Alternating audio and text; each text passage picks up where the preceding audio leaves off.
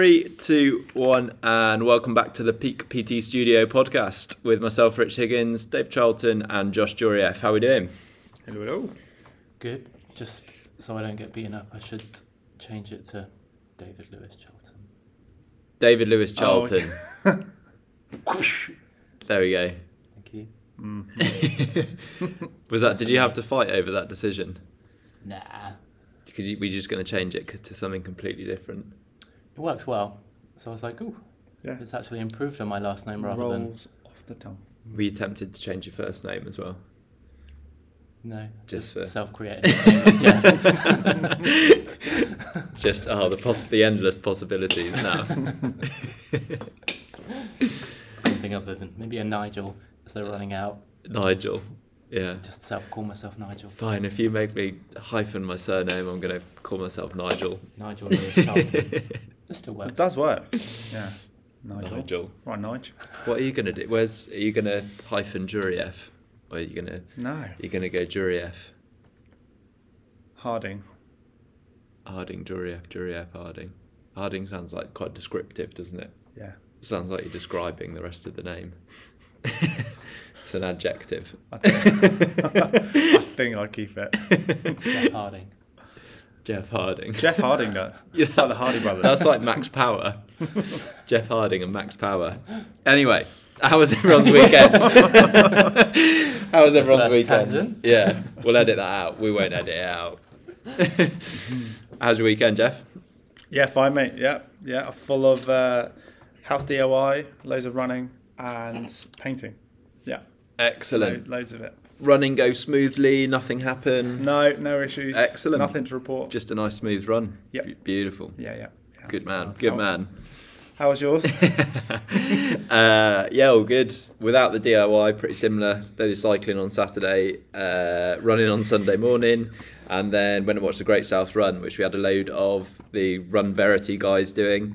Um, and then it's well, I mean, there's twenty thousand people doing it, so you're just kind of stood watching and then say, oh, I recognise that person. I know that person. Saw a couple of uh, old clients. Um, saw a few people that we used to work with, which is pretty cool interestingly, off the back of success that we were talking about the other week, I reckon knowing people from sort of what you'd call the pointy end or front end of the race that are running it quite quick to people that are getting through their first 10 miler or running a PB or whatever it might be, I reckon looking at it afterwards and the results, there was far more sort of caveats put by the people that were running at the pointy or the fast end of the race than there was at other po- points of the race, if that makes sense. So there was more people saying running, you know, sub an hour, which is pretty quick for 10 miles, saying, oh, but my legs didn't quite show up, or I've been ill this week, or so just to point out that, you know, that expectation versus reality thing we talked out the other week. There's a lot, a lot of people running you know, first time getting through it or running a new PB, taking minutes off their PB, super happy versus people that are, you know, fighting for the top end places and still slightly disappointed with their result despite going incredibly quick around 10 miles. Um, yeah. so I think that expectation, reality, and how you deem success was kind of played out. I don't. It was just anecdotal, obviously, in terms of the research. I'm sure there's loads of reasons for it. Obviously, as you get towards the pointier end, there's far more variation in what can and can go wrong.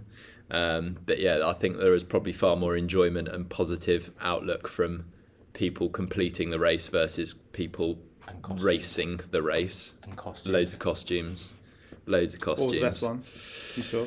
Uh, there was Fastest T Rex. Andy and T-Rex. uh, the guys from Little Britain. One in a wheelchair. Oh, Matt Lucas's Yeah, character. yeah, yeah. Uh, there was a fireman doing it. That was pretty good. Guy dressed in full riot gear, police riot gear. Um, I want to see someone dress up as Chuck Norris. who else to see? A guy dressed up as a robber had like a DVD player under his arm. Uh, yeah, Like a real one. Yeah, yeah, yeah. Being chased by the person in riot. Yeah, yeah, yeah, yeah. There was quite a few good ones. Quite a few good ones. But yeah, it was a cool event. Really good, really good. How about yourself, uh, David Lewis Charlton? What did you get up to over the weekend? Nigel. Uh, good. Normal, normal. No Domino's, just house stuff.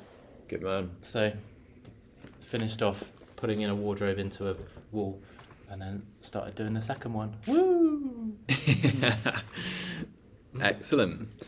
Uh, topics on this week. Unbelievably, only two episodes in, we've had a let's call it a fan request. A big fan. Yeah, uh, a fan question has come in. Um, so we're going to talk a little bit later in the episode about weekend eating. Um, I guess defining that, and we've been chatting a little bit about it before this podcast. But when is it an issue? Is it an issue? Does it correlate with your goals and your time frame? Um, so we're going to look a little bit around that. But we've also been ranting a bit over the weekend about body fat scanners. Um, I think like loads of commercial gyms up and down the country have them, don't they? The step on scale ones. There's all the way up to DEXA scanning where you go and get scanned in a lab, all that kind of stuff. There's the they InBody scanners that you Yeah. stand on now that Yeah. I think people spend thousands of pounds on going to get a scan. Um, so that's going to be our little MythBuster segment, I think. And basically, to summarise it, we think they're no good, don't we? Yeah. yeah. Why do we think they're no good? Mythbuster Jeff. Miss Buff. Oh, thanks. Yeah. uh, the first one's massively. They're just invariable. They're just. Yeah, It's just stabbing in the dark. so inaccurate. Yeah. They're so inaccurate. I think we saw it loads. We used to have one at the gym we used to work at, and just hydration levels. People can vary like minute to minute, let alone day to day. Um, Yeah. The best one's when you see someone just drink a litre of water and Yeah. jump on it. Yeah, Oh, yeah, look yeah. at that. I lost like 2% body fat. so I think generally Magic. even as a, yeah they're they're massively variable on what they measure personally i think and we were chatting a bit about this on the saturday class is i don't know what a body fat scanner can tell you that you can't already see or know yourself from your own eating habits your own weight your own fitness levels and strength etc in the gym. Um, I don't know that you're gonna think, oh, I need to focus on my health a little bit more, go along, get a body fat percentage scan done, and go, oh, turns out I'm 15%, whatever it might be. I'm fine, I can carry on. Quality of life Yeah, is just it's just great. um, so I just don't know what they can tell you, and I- I'd love to know from like other PTs that have them in their studio as well. Shots fired. Yeah. if you see, if you have a client walk in the door, you chat to them, you have a consultation, you see them move, you talk about their lifestyle, what kind of body fat scanner? I'd love to know if they then scan them and change the way that they're going to train them or change the advice that they're going to give to them. And that for me, for thousands of pounds worth of scanning, if you get someone in the door, talk to them all through their background, and then you put them on the body fat scanner and go, oh, no, no, no, no, wait, sorry, this has just changed everything I thought I knew. And changes the way that you train for train them, program them, and the methods you use. I don't know. I think for, for me, I know that some personal training studios and personal trainers use them as a yeah. Here we go. Line it up. Um, they use them as a, a as a funnel. They use them as a, a magnet. They just Yeah. come in here. We'll give you a free body scanner. Yeah, yeah. And then it's uh, oh, I can get I can get bums on seats. So I think people get sucked. tool. Mm. Yeah, I think people get sucked in by I'll go and get a free scanner. Oh, that's that's a hundred pounds worth of you know free advice. Which I mean, it could be, Mm, but also can be like you say misleading. mm. Unless they've listened to this podcast and Yeah, the myth has been busted. Yeah. yeah, They're like, I- oh, maybe I won't just use that. And even with the relationship with it, I think we talked about the, the potential positive turnout of it at some point is you you know you go in and you're like oh I'm carrying less body fat it inaccurately measured than I thought I was but on the flip side of that is the emotional response to I'm going really well I've lost some weight I'm strong in the gym you go and get a scan done and the number isn't what you thought it was and suddenly you have this emotional reaction to a number on a bit of paper when everything was going fine the day before. You could be hmm. feeling really positive about yourself. Similar to what we talk about with the scales. We use the scales as a unit of measurement, as a data point sometimes, but that's dependent on someone's emotional reaction to it. Some people can use it as a data point. They jump on, they go, huh, that's what it looks like today. We'll track it over months or whatever it might be. And have a look at the correlation to their eating to their strength and it builds a bit of a picture for us some people it does really affect and they jump on the scale and it's the emotional response is Doom and gloom. is doom and gloom and is quite heavy and so in that sense it's not a good tool and we don't we wouldn't advise someone use it that way i think similarly with the body fat scanners personally i only see the downside i know people might argue that oh they kind of hook people in and show progression over time and this and that i just i just don't think they're accurate enough and i also mm. don't think for thousands of pounds like i don't think they're showing you any more than you could see anyway from good program training progression in the gym and Pictures in your budgies. pictures and your budgies exactly Yeah. Yeah, I think they might have some legitimacy at the very high end. So, say for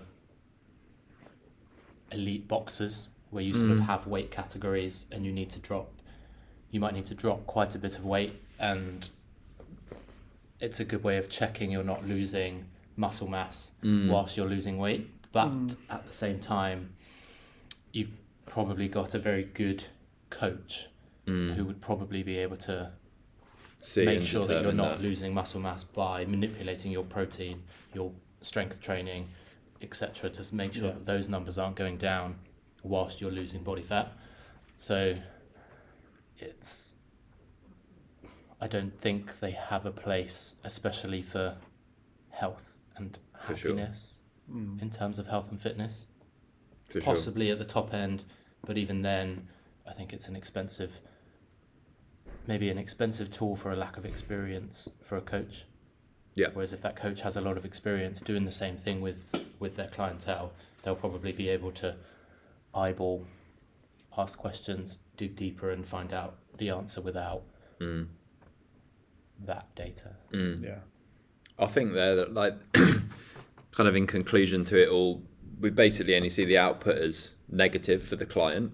Potentially, I don't really see much upside to it.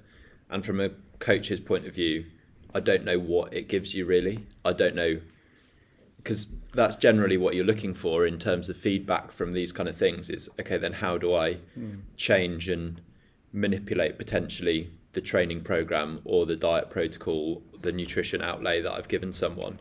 And I don't see how they help at all. Things that you can't just see with your own eye and from talking to your client. Um, I think if they were perfectly accurate Mm. consistently every single time and they give you an accurate representation of of what's going on, Mm. whereas I Well, th- well really don't think that Yeah. they do, and therefore you don't want to manipulate and change a method that's working, like Rich said, that just because of numbers that are actually inaccurate. even the DEXA scans, I've seen like wild variability, variability between DEXA scans at different um, laboratories and places like that. Um, people taking them days apart and see wild variation in the scan. So I think even if you're paying and they're kind of hundreds of pounds to go and get a scan done, like you say, the, the inaccuracy just isn't worth it from my point of view. I mean, my first introduction was when I was working in the hotel in Whiteley, and they used to say, "You know the little pads, you know the little Bodystat ones. You used Mhm. to plug in, yeah, put them on. Um, don't reuse them. Uh, do reuse them. Don't get fresh ones every time. So these these people would just get these body scans for free again to get them through the door, and then you had to throw away the pads when they're completely bone dry. Ugh. Yeah, it was horrible. yeah. Yeah, Ah. Yeah. So if you are going to get one and you have, you know, just make sure they're fresh pads. Yeah. Don't go to a hotel in Whiteley. Shots fired. I mean, that was about what 15 years ago. So Yeah. hopefully they changed. But yeah, that's what I was told today. Should we move on before we get into too much more trouble? Yeah, lawsuit. Play the jingle. Hostage. Excellent. We'll get on to our main topic of the week, our fan question. Um, this was, uh, well, from a client of Josh's, um, talking Josh. about, sorry, Jeff, Gosh, yeah. Jeffrey, Jeffrey Durieff, um, talking about weekend eating. Take it away, mate. yeah. So um, when was it? Friday. Um, a little kind of comment. He he first of all loved the podcast. Thanks, thanks. mate. Excellent. Yeah, um, he was straight on that. Yeah, thanks for the plug. um, yeah, but the, the question was um, eating or overeating on the weekend. Does that ruin the whole week of um, dieting? Does it ruin his whole kind of progression in terms of strength, uh, fitness, overall health? Um, that was the main question that he posed to us, and that's what he wants. Oh, that's what we're going to discuss there, isn't it? Excellent. Yeah. Uh, I think David, chatting a little bit before we started the podcast, had some thoughts on this, just around building the framework of what we're talking about before we go into it too deep. Uh, yeah, so linking on to last week and talking about defining success, similarly, you need to know the sort of context of of overeating or whatever, changing your eating habits at the weekend versus at the weekday. So what the actual context is of whether it impacts them or not. So for example, weight loss, if someone is overeating, if they're quote unquote good at the during the week and then at the weekend they say overeat, have some takeaways, go and eat socially with friends and over consume calories at the weekend, is it an issue? So the answer is always it depends. So it depends on whether that eating at the weekend has changed your weekly energy balance to be a positive, so you would put on weight. Again, if someone isn't after weight loss, it isn't an issue. It might actually give you the mental boost from going out to eat socially with friends that you need to then come back and train well during the week the following week. Or it might actually give you the energy your body has been craving because you've been over dieting during the week, feeling like crap, and then your non conscious brain says, hmm, this is pretty awful. I'm going to try and urge you to make the changes at the weekend to rebalance how you feel. Therefore, you might then go into the week energized, feeling ready to train again. So it always depends on the context of what the goal is and then manipulating skills and methods to accomplish your goal if the weekend eating is an issue, but it might not. It just depends on the context. Yeah, I'd say I was just thinking as you were saying that I was listening as well, but yeah, um, I was just thinking even across the three of us, I would hedge a bet that all three of us have a higher calorie intake over the weekend than we do during the week for various different reasons. Like you say, the context of it is important. Um, I'd say I probably eat more. Well, I do eat more calories at the weekend because my training volume is higher, um, and so it's as an aside to fueling a session or a performance session. Um, and I'd say, without speaking to you, like you said about last weekend about the Domino's pizzas and stuff, it gives you that degree of flexibility, and it's a little bit like we're building up towards Christmas now. when people try and diet during December, I always just think it's a not a great idea because the whole rest of the world is eating and being social. Um, and similarly on the weekend, I think trying to go too hard on the weekend, it's about knowing what kind of situation you're going to be in because generally social events are going to be Fridays and Saturdays and things like that. Um, so actually managing a little bit around that is important um, and giving you that potential psychological freedom and flexibility around it. Um, I'd similarly for you, I guess, mate, eating out on weekends and things like that. Say generally calories probably going to be a little bit higher during Yeah. the weekend than Yeah, especially we've got loads of DIY to do. yeah. Yeah. There you go. Yeah. Fueling performance. Exactly that. Got to get that cutting in right, otherwise Haley's going to have me. But yeah, I'd say the context there, like David was saying, it's goal and time dependent, and it's it can be um, more important if the goal is particularly time restricted and particularly um, I'll say extreme. I don't mean that in the sense of extreme dieting, but you know, if you've got an X amount of weight to lose in a certain amount of weeks and it is specific to that point in time, then yeah, you're going to have to be a little bit more focused around the weekend than someone that say, I'm just trying to lose weight. I just want to drop a little bit of weight over time frames not so important. I've got this coming up, I've got that coming up, and you can work around that. So for us looking at it as a as a trainer, if someone's um, come in and they've got a real specific time frame, then yes, we might have to work a little bit tighter around the weekends. If someone's got a much longer time frame, or indeed it's you know their goal is building muscle or performance or whatever it might be, there might be a bit more flexibility to be had there. Um, so the context of it's really important, uh, both time and goal dependent. Um, so I think that's kind of covering around you know is it a potential issue? That's the first one to look at measuring success. Well, it's dependent on what your success is. You know, people might think, oh, I'm overeating at the weekend. It might, in context, not really matter, dependent on your goal, and you're just giving yourself a headache that doesn't need to be there. Um, and it's part of the reason why when we do kind of our check-ins and stuff with people, generally, if it's you know we're looking at weight loss, where the weekends may have to be a bit more dialed, um, we'll look at overall context, averages through a week and a month rather than just specifically day on day. Because uh, I think it's really easy to spin your wheels that way, constantly telling yourself, oh, I'm mm. doing this, I'm doing this, and it's negative to my goal. We need to look at first, is it negative to your goal? Um, but yeah, I think once we've gone beyond that barrier, I guess it's workarounds. So for you guys, like when you're coaching someone, how do you work around it?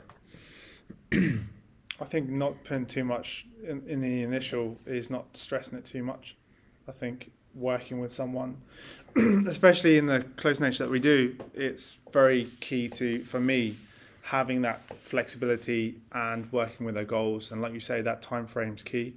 If we've got it a 16 week window or you know a 60, it's going to be more linear, isn't it? Yeah, it's going to have that approach and kind of not to I don't want to say like stigmatize uh, the food that they eat on the weekend or the alcohol they drink um, because I think that could possibly make it worse. But having that, um, yeah, what are you doing? Um, but yeah, having that level of um, flexibility and um, communication with you know both parties from the client and the trainer to be open and have that channel really clear and uh, well not not judgmental I yeah. think for, for me, that's what I start with.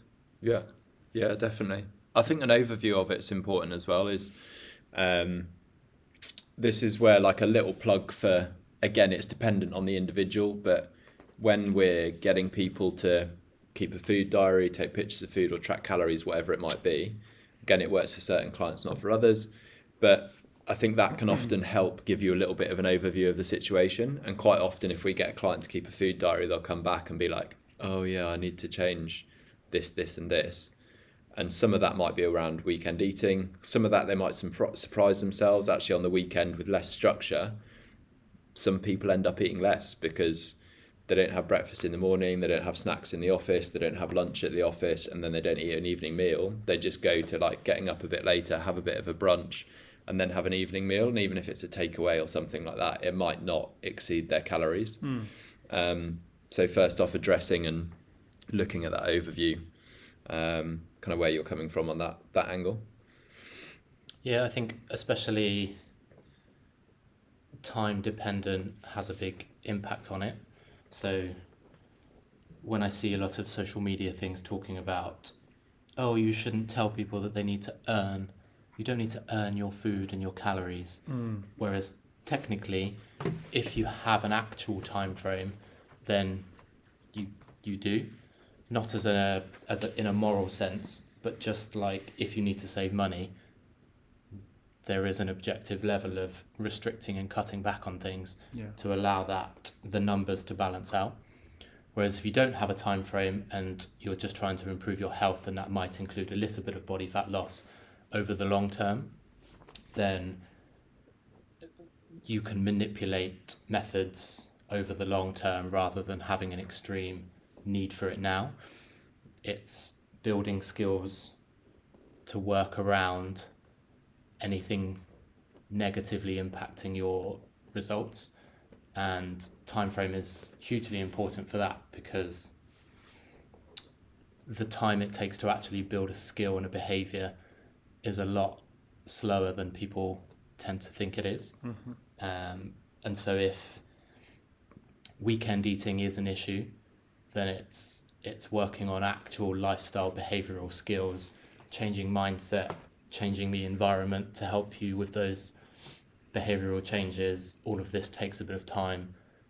Talking with a client, then getting feedback, then readjusting something small, deciding whether it works or not. So all of this is a slower process than people think, but at the same time, once you've learnt these skills, it's going to be with you forever. You will always be able to learn how to manage your weekend eating rather than, oh, I can only do it now, and then all of a sudden, I don't know, food Mm. doesn't really change, you don't really change too much. So it's sort of building skills for life rather than building skills for six weeks and then you go back to normal. Mm. And people say, oh, your diet failed because it didn't work in the long term. Yeah. I think that encompasses a lot of people that, you know, when you talk to people that are trying to diet and they're like, oh, I have this friend that can eat whatever they want, but they get away with it.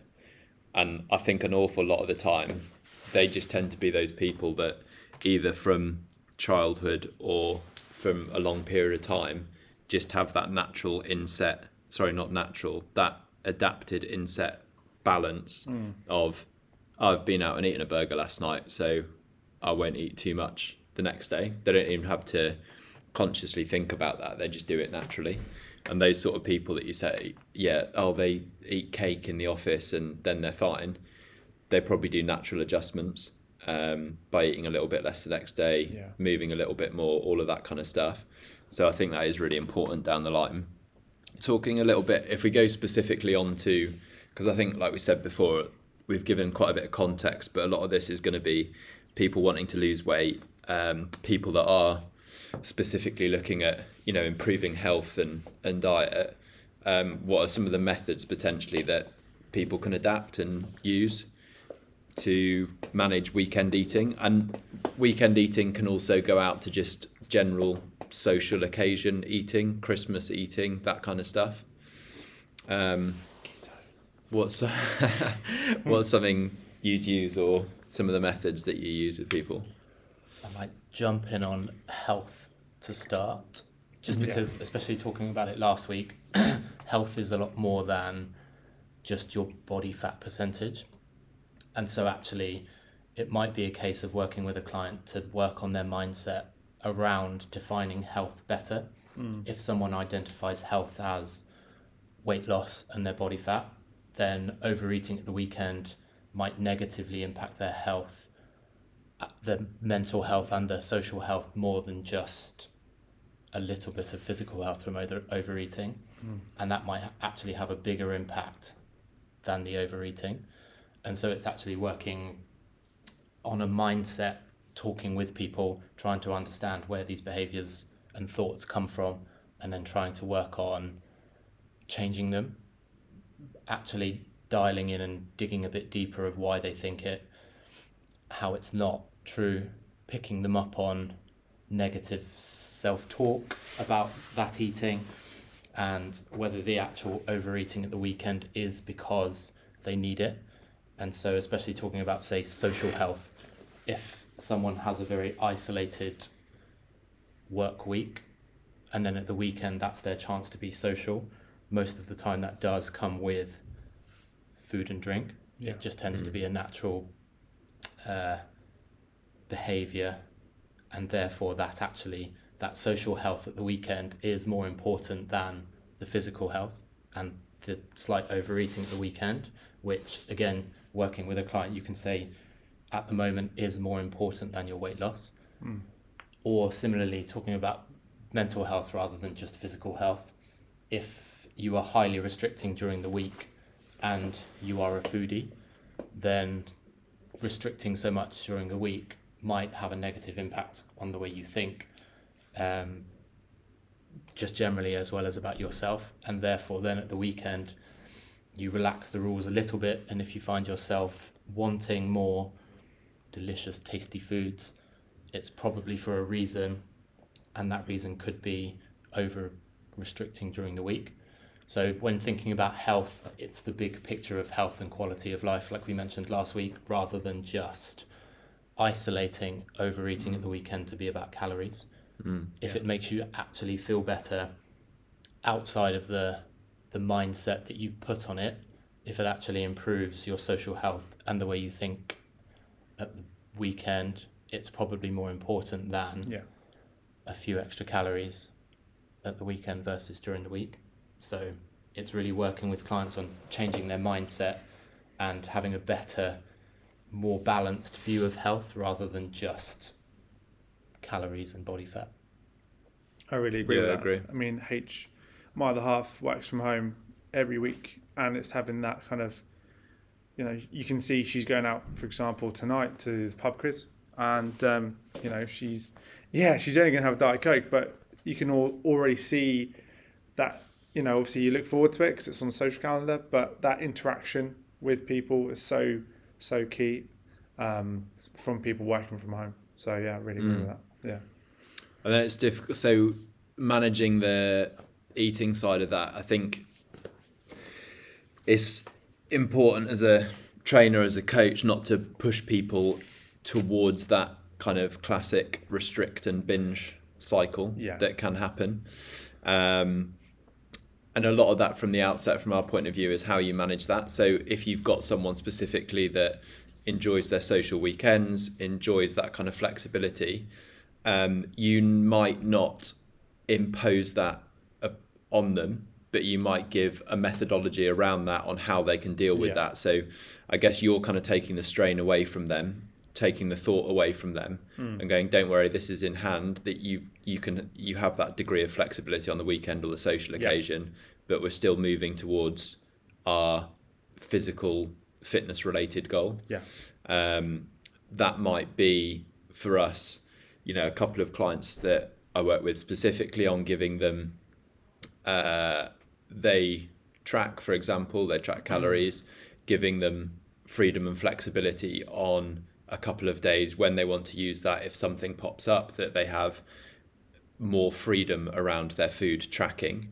Um, and so they don't feel necessarily a psychological that they're being restricted the whole time because I think that happens an awful lot of the time as well with people is that they feel super restricted I've been eating really well during this time but then o- ended up overeating um, towards their goal on the weekend or on a social occasion and then it really spins your wheels and can turn you into a bit of a um, a, a psychological kind of down spiral.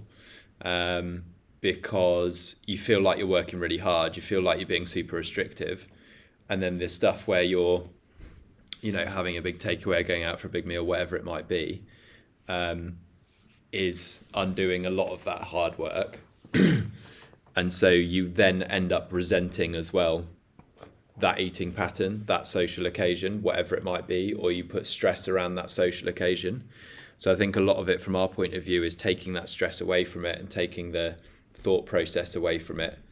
In we manage behind the scenes, you know, we have a, a rough a rough goal for someone um, from their eating, from their nutrition, and that can be anything from number of vegetables they eat in a day or protein target hit down to calories and macronutrients, depending when they are on a scale, similar to what you do with exercise. On if we we've hit X, Y, and Z target, Bicycle or counts. yeah during the week, then we have that amount of flexibility. Don't worry about the meal out you di- that you've Yeah. got or the pub quiz that you've got this evening. Everything else is taken care of, and so that might look like um, having a number in mind that might be putting them in a calorie deficit, essentially losing weight, losing body fat, hopefully. Um, managing that, going a little bit only slightly lower during the week to manage calories around the weekend so you can still keep someone in a deficit overall for the week, but it doesn't have to be a deficit every single day of the week. You can push someone into a surplus or up towards a maintenance amount of calories. This doesn't necessarily need to be tracked, and maintenance amount of food um, on certain days, but still have a net um, negative throughout the whole week or throughout the month, which is going to push them towards their goals as well as Yeah. give them that psychological freedom, social freedom to not be the person ordering a side salad and a glass of water when they go out with friends. um, and you can do that as an individual. You can do that on a weekly basis, a monthly basis, or even a daily sort of basis. Um, so whether that's I know I'm going out for this meal in the evening, I'm going to focus on what I can manage, which may be the breakfast or the lunch through the day, and then I go out in the evening and I know I've got that degree of flexibility because I've hit my other targets through the day. I've got my vegetables in, I've got my protein in, and then I don't have to stress. I don't have to be counting the calories when I go out in the evening.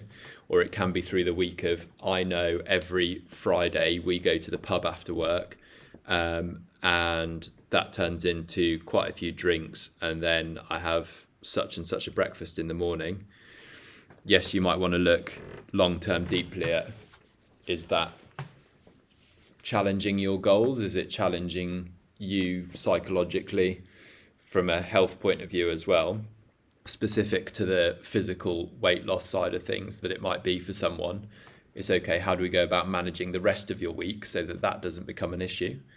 Um, and again, not that it becomes a restrictive, super restrictive during the week and then a binge on that Friday, because I think it's important not to, you know, the old school adage of, oh yeah, you eat six days clean and have a cheat meal. Uh, or a cheat day, or whatever it might be. Dwayne the Rock. Oh, I was Yeah. about to say, I don't know if you've yeah, seen the- right on The Brian that. Butterfield diet on YouTube as well, Just have 17 16. pancakes. Yeah. Which is a guy eating, he's eating like a, a cornflake and a side of water like every day of the week and then just has a buffet at the weekend. Um, so yeah, it's managing that from our side of our side of things and taking as much stress away from the client as we can do. Yeah. I think similarly when we get we've got we touched on it in the lead up to Christmas. I think a lot of people or a lot of clients we see get to first of December and go, "Woo, it's Christmas," and then they don't come back until come January back from a yeah exactly Yeah. come back from a mental headspace point of view until January the fifth. Whereas actually, if you look through December and go, okay, I've got Christmas Day, Boxing Day, I've got New Year's Day and Eve, and a couple of family meals. Baja, 10th of December. 10th of December. Bug. That might that might correlate to seven days in a month, which is manageable every other time of the year. So it doesn't need to be a complete switch off. Yeah. Coming back in on January the fifth and going, "Oh, I put on a stone over Christmas." It's like, well, because Christmas started on the first of December and finished on the fifth of January. it wasn't that one day, um, and then yeah, it can lead to I always think that the people that are like super restrictive on Christmas Day or people that gym or whatever on Christmas Day are like, oh, you're not doing a workout on Christmas Day. I find that's a bit of like um, a showy sort of thing of I train on Christmas Day. And generally, if you've taken care of the rest of the year, then it doesn't become an issue. Similarly, like talking about last week, those will be the high performing people Mm. versus someone just looking for their health. So it's important to distinguish Who's who? someone who says that and don't take it personally if you're just after health and they're a fitness model. Mm. They have to do things like that to get to their high level of performance. Whereas for health, there's no, no, no need whatsoever I'd argue even that, behaviors like that. even from a high performance point of view, I still think you you'd be fine. I think it's a mindset thing around more than the actual um, physical of what you're going to eat or what you might not do in terms of training. I think it's far more a psychological mindset, isn't it, for a lot of people of oh, I trained on Christmas Day or I didn't eat any stuffing or roast potatoes on Christmas Day. Just had dry turkey without the skin. Blended. um, so yeah, I guess like dialing in specifically on the managing for you know ninety percent of our clients when they're talking about weekend eating and things like that is is how do we manage it? What are the some of the methods that you guys use with clients um, to work around it? I mean, there's quite a few that people research themselves that you can, uh, I don't, not lead away, but there's quite a few that have been used and are in the social media uh, spotlight. Sometimes keto and intermittent, like you said about intermittent fasting, all those methods that do generally work for a lot of people. It's just, you know, different horses, different courses, kind of thing. What works well for people's time frame, um, and something that I I normally do uh, myself is not skip breakfast, but just push it back later. So intermittent fasting for me works pretty well, and people that um, or parents that I train have always said that works be- better for them. They can have their their breakfast pushed back to eleven or, or twelve, and therefore when they eat or dish up dinner for the kids, they can have dinner with them, and it works well for them. Their balance of energy is met, and their macros are hit, and generally just doesn't stress them out. Because I know firsthand getting two kids out the door by eight forty-five, and trying to get everyone's breakfast, lunch, and kind of snacks sorted can be a bit tough to, um, well, do. Mm. So. I think a lot of the time with that as well, it's just um, similarly when people go out on the weekends, it's like questioning whether you're actually hungry or it's just Yeah. uh, I eat because it's X time in the morning or I'm Yeah. bored or anything like that, and giving that little time gap of think. I know people use all sorts sorts of psychology of like, oh, if you feel like you want to eat something, have a glass of water or go and brush your teeth or Yeah. whatever it might be. I'm not Suck on an ice not potentially talking to that extreme, but I say the same to people when they go out for weekend meals and they're like, "Oh, I'm going out for dinner," and going out for dinner doesn't necessarily have to be, and this is just about questioning, like David was saying earlier, some of your thought process around it. Sometimes going out for dinner, and it can mean this, but it doesn't have to mean three courses, a load of drinks, mm. and half a bottle of wine when I get home or whatever it might be Yeah. you can go, oh, you know, I'll have the starter and the main. I look through the dessert menu. Oh, there's nothing I really fancy. Versus, oh, I'll just have that because I'm out and I'll have a dessert. It's got to be a fuck yeah. Yeah, Yeah. yeah, like that. Yeah. Always that is like if you look through the menu and there's a few rubbishy things, rather than just saying, "Oh, it's a yes, I'm having a dessert." Look look through the menu and being like, "It's got to be a fuck yes, I love that dessert, and eh, this is the only time out that I get to eat it." Thank you, Mark Manson. Yeah. It's like if it's if it's not a if it's not a fuck yeah, then it's a no. yeah, yeah, yeah. And I think just questioning that a little bit. And speaking, I know a couple of clients that come to mind straight away with that. That it used to be every meal they went to was three courses and drinks and stuff like that. It doesn't have to be that. And it's not a question of being boring. Of oh, I'm skipping on pudding. It's just making a reasonable adult decision when you're there of like Being I'm not really hungry like not Yeah. being a kid in a sweet shop and going I want that I want that dessert I want this and similarly like you're saying with the the parents is just pushing back that one it gives you the flexibility if you don't have to think about that Yeah. a bit like Steve Jobs putting jeans and a polo neck shirt on every single day so he takes out the brain fog in Mm. the morning he just puts it on and goes if you're not having to eat breakfast at that time just because you think you're hungry or it's the normal time that you do Yeah. um, it can actually give you a bit of thought as to what you are going to eat when it comes around to 11 or 12 or whatever it might be midday um, later in the day Yeah, after sort of mindset, I'd say one of the simplest things to to use as a workaround is changing the environment. Um, so, for example, at the weekend, if you have lots of tasty, delicious treats in the house, then if it's an option, when you get hungry, you're probably going to choose to go for those rather than make a meal. Whereas if they're not in the house, and you have to actually think, oh, I could either make myself a meal or go to the shops and get something. And normally in that time, it's a, Yeah. oh, fine, I'll use my energy to make a meal. yeah Um, but again, it's it's context dependent. If you have kids, then it's probably important to have a few things around the house as snacks. Whereas if you are living on your own, then the advice would be a bit different.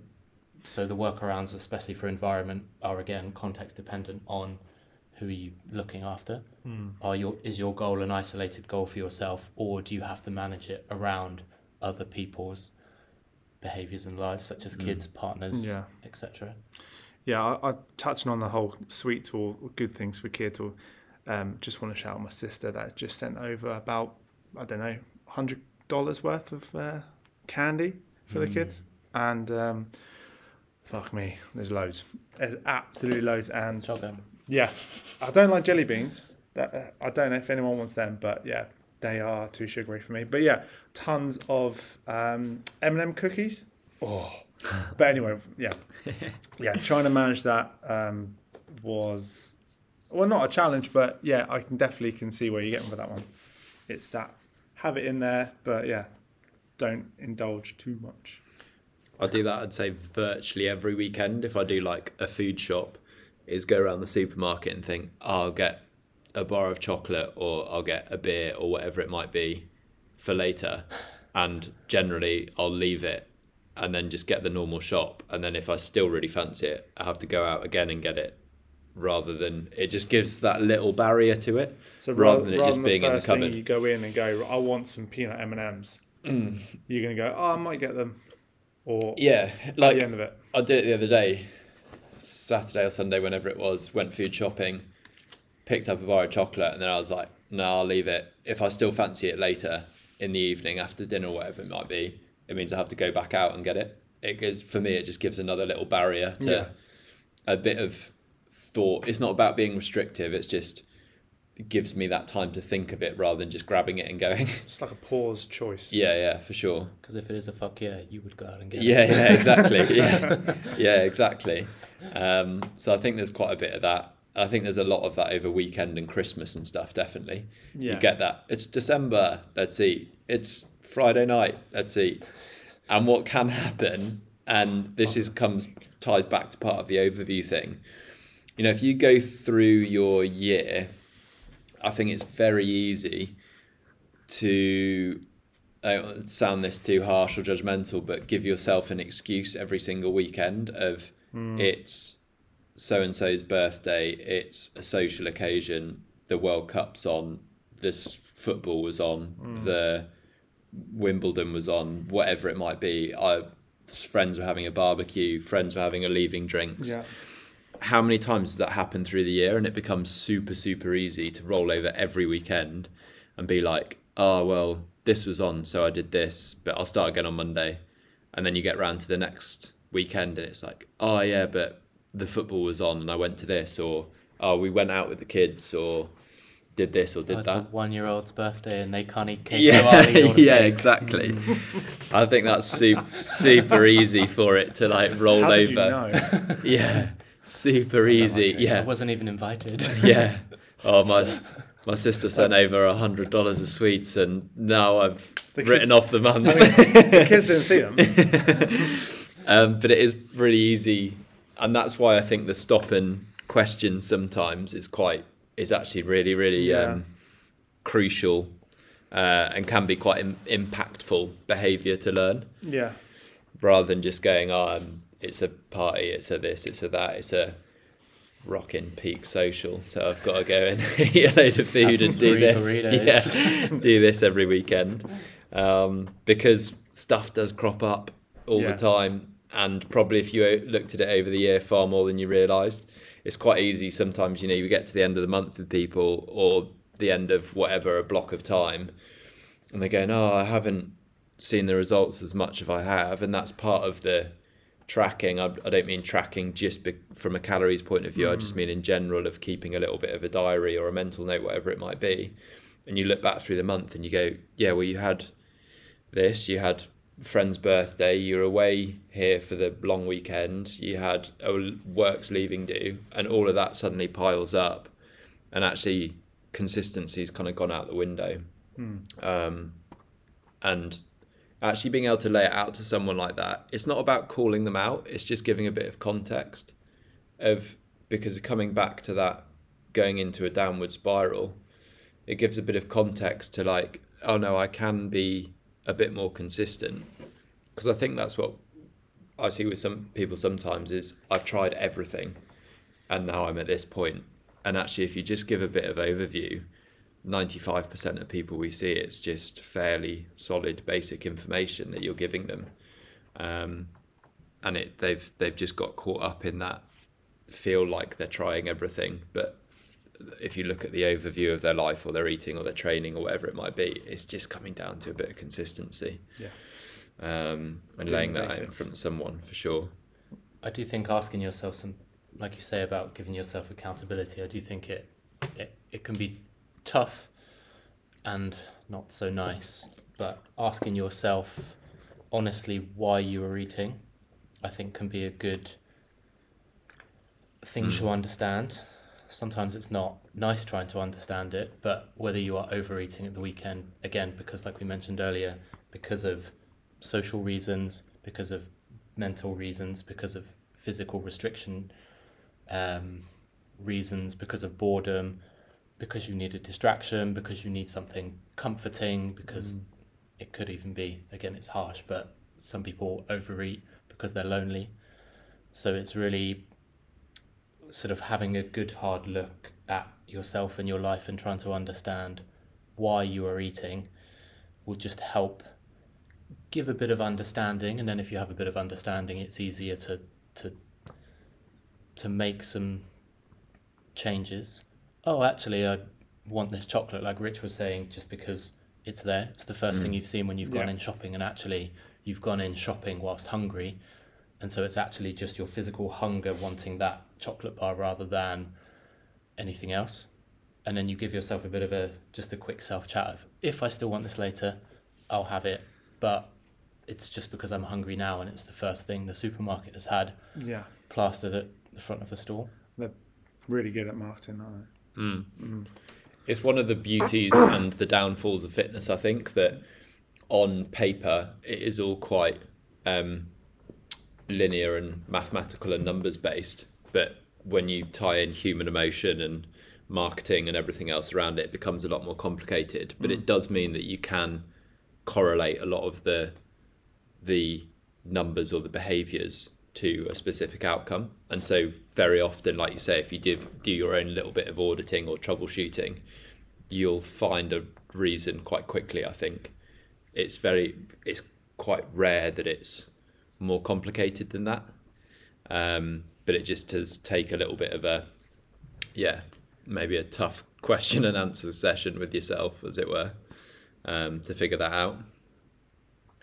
one of the things I can't remember where I heard it now, but like when people fall into a bit of a negative cycle, it can be, oh, I've achieved my goals during the week. It's a positive. Yeah. I'm going to treat myself Yeah. because I've succeeded during the week. I'm going to treat Here's a myself reward. to a reward, which might be food, takeaway, a social meal, an extra drink, etc.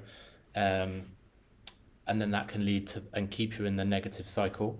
Whereas something I liked, I really can't remember where I heard it now, but whenever you feel you need to give yourself a reward, try and plan something that you can still reward yourself, but that reward actually then makes it easier to continue your goal. For example, if if it is, let's say, physical health or weight loss, then actually the reward isn't a meal or a nice tasty food, but it's a better kitchen appliance that then helps you stay on track for the next week. You still feel good every time you see that, I don't know, blender, something kitchen appliance. I can't actually think Air of anything fryer. now. Air fryer I, I've heard they're really good. I don't know. something something that makes it easier to continue eating well and stay on track. So then you actually get a positive feedback loop of continuously doing well. You continue to reward yourself with something that then makes it easier. And yes it requires a bit of chit chat but this can be something that we sort of work with clients to help give them the rewards that then positively help them continue that cycle. And then they get another reward which then helps them make it easier. And then you're actually in a cycle that makes it easier to maintain over the long term rather than always fighting a tidal wave at the weekend of fuck I just want to eat but I can't Yeah. Nice. I think we're I think we're good there. I think Yeah. we've covered we've given a lot of context, we've given a few of the methods that we might use with clients.